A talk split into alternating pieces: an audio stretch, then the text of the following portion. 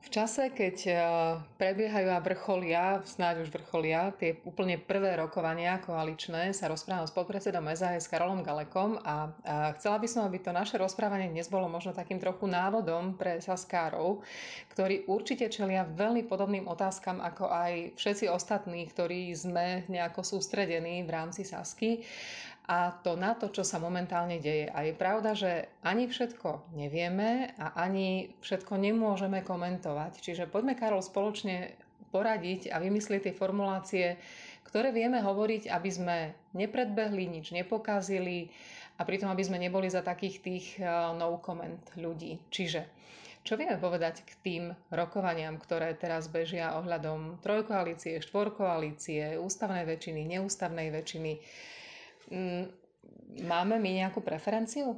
No, ja by som najprv doplnil to tvoje konštatovanie, že nie všetko vieme a nie všetko môžeme povedať o takú vetu, že nie všetko chceme vedieť. Pretože naozaj niektoré veci je lepšie, keď si upracujú tí ľudia v rámci toho vydávacieho týmu a aby sa vôbec nikdy nedostali von. Jednoducho sú to, sú to veci, ktoré možno iba v nejakej idei sa dostanú v rámci nejakého rokovania na pretras, ale v druhej minúte hneď sa ukáže, že to je hlúposť a aby sa toho hneď chytali médiá alebo ľudia alebo oponenti alebo kdokoľvek nie je, nie je celkom dobré. Takže naozaj tie rokovania sa dnes dejú v rámci tých rokovacích tímov, ktoré sú na to stanovené. V prípade strany SAS je to Richard Sulík, Lucia Ďuriš Nikolson, Braňo Gröling, Jan Oravec a Eugen Jurzica. Títo ľudia navrhujú jednak eh, čo sa týka nejakých konkrétnych bodov do programu vyhlásenia vlády, tak aj osoby, ktoré by mohli obsadiť exekutívne eh, pozície. Zatiaľ, tak ako bolo viackrát povedané pre médiá, nie len z našej strany, ale napríklad zo strany Igora, nič nie je pevné, nič nie je jasné, nič nie je dohodnuté. Rokuje sa, tá vláda sa bude zostavovať možno, že ďalší mesiac, možno dva.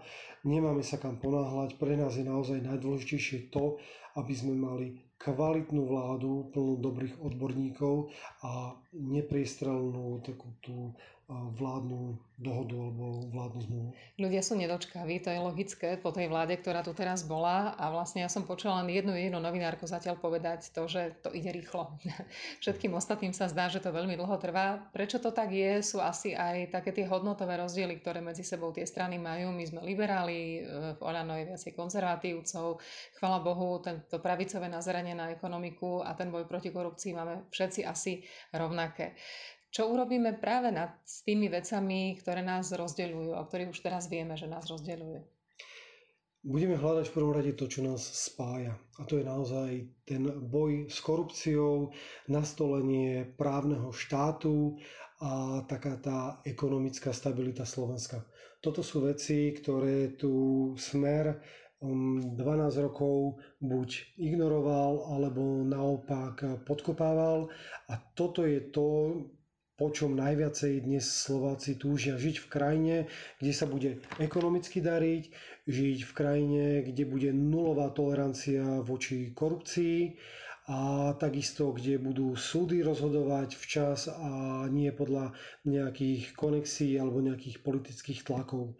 Ako náhle sa dostávame k nejakým hodnotovým otázkam, ktoré sú skôr z môjho pohľadu názorové, tak toto nebudeme riešiť naozaj ani v rámci nejakého programového vyhlásenia vlády, pretože nechceme to týmto zabiť všetky tie kvalitné veci, ktoré môžeme v tej prvej fáze urobiť pre Slovensko. Ak sa bude na Slovensku naozaj dobre podnikať, žiť a pracovať, vtedy vieme pristúpiť aj k týmto hodnotovým veciam. Či to bude ešte v rámci tohto programového obdobia úplne zaručiť, neviem. Čo viem ale určite povedať, strana SAS je liberálnou stranou, momentálne v parlamente jedinou liberálnou stranou a určite budeme plnohodnotne zastupovať aj tých 200 tisíc hlasov, ktoré dostala koalícia progresívne Slovensko spolu. Mm, budeme, ne, nezlavíme z týchto liberálnych hodnôt, ale nevieme, alebo nebudeme to presadzovať na úkor všetkých tých ostatných ekonomických právnych a hlavne takých tých protikorupčných opatrení, ktoré treba urobiť čo najskôr. Už sa udeli také nejaké odkazovačky cez médiá, keď najmä Boris Kolár stával na hranú výstavbu bytov a vie sa o tom, že nejaké rozdiely máme. My ani to nekomentujeme, snažíme sa to nejako nerozoberať, nekritizovať a veľmi podobne to asi bude aj pri tej takej matematike, čo sa týka ministerstiev a prípadne parlamentných výborov, o ktoré máme záujem, že zatiaľ nehovoríme nahlas, čo by sme radi. A hlavne mená už vôbec nie. Rozdiely sú. Rozdiely, samozrejme, aj keď si človek porovnával tie programy, tak eh, tam našiel. Upozorňovalo sa na to dopredu, ale ono je to ako v manželstve. Ani to manželstvo nie je nikdy úplne že 100%.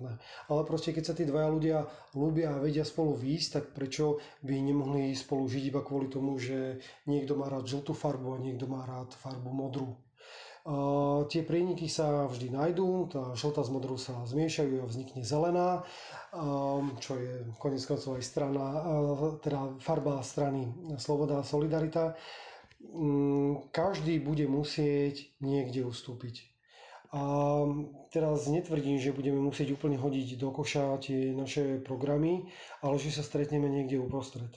Nebude to asi 25 tisíc nájomných bytov, keď sa naozaj preukáže, tak ako Richard eh, Sulik už viackrát eh, deklaroval a aj dokázal, že sa to nedá ani fyzicky, ani ekonomicky utiahnuť, ale že to bude možno nejaký nižší počet, že možno nájdeme nejaký iný vhodný model práve pre tú výstavbu tých nájomných bytov.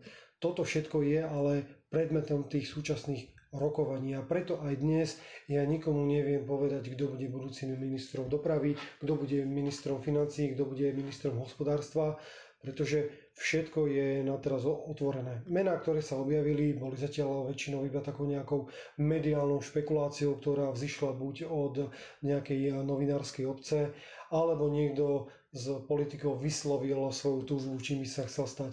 Takisto máme rôzne túžby, ale keď o nich hovorím, tak hovorím to hlavne interne, aby sme vedeli práve s nimi pracovať a potom s týmto ísť do tých ďalších rokovaní. Čiže úplne pokojne vláda môže byť hotová až koncom marca, možno niekedy v apríli a dôležité je, aby bola kvalitná a dobrá a nie aby bola rýchlo. Toto je náš e, prioritný prvoradý záujem. E, skladať vládu veľmi expresne, ako sa už aj v minulosti ukázalo, sa nevypláca a musí byť kvalitná takisto koaličná dohoda, musíme mať istotu všetkých tých poslancov, ktorí tú koalíciu budú tvoriť. Či to bude trojkoalícia, či to bude štvorkoalícia, to je takisto na teraz otvorené. Pochopiteľne, čím viacej poslancov, tak tým väčšia istota v to, že tie zákony budú o to kvalitnejšie a o to väčšia podpora pre ne bude. Ďakujem veľmi pekne, Karol. Ďakujem a pekný deň.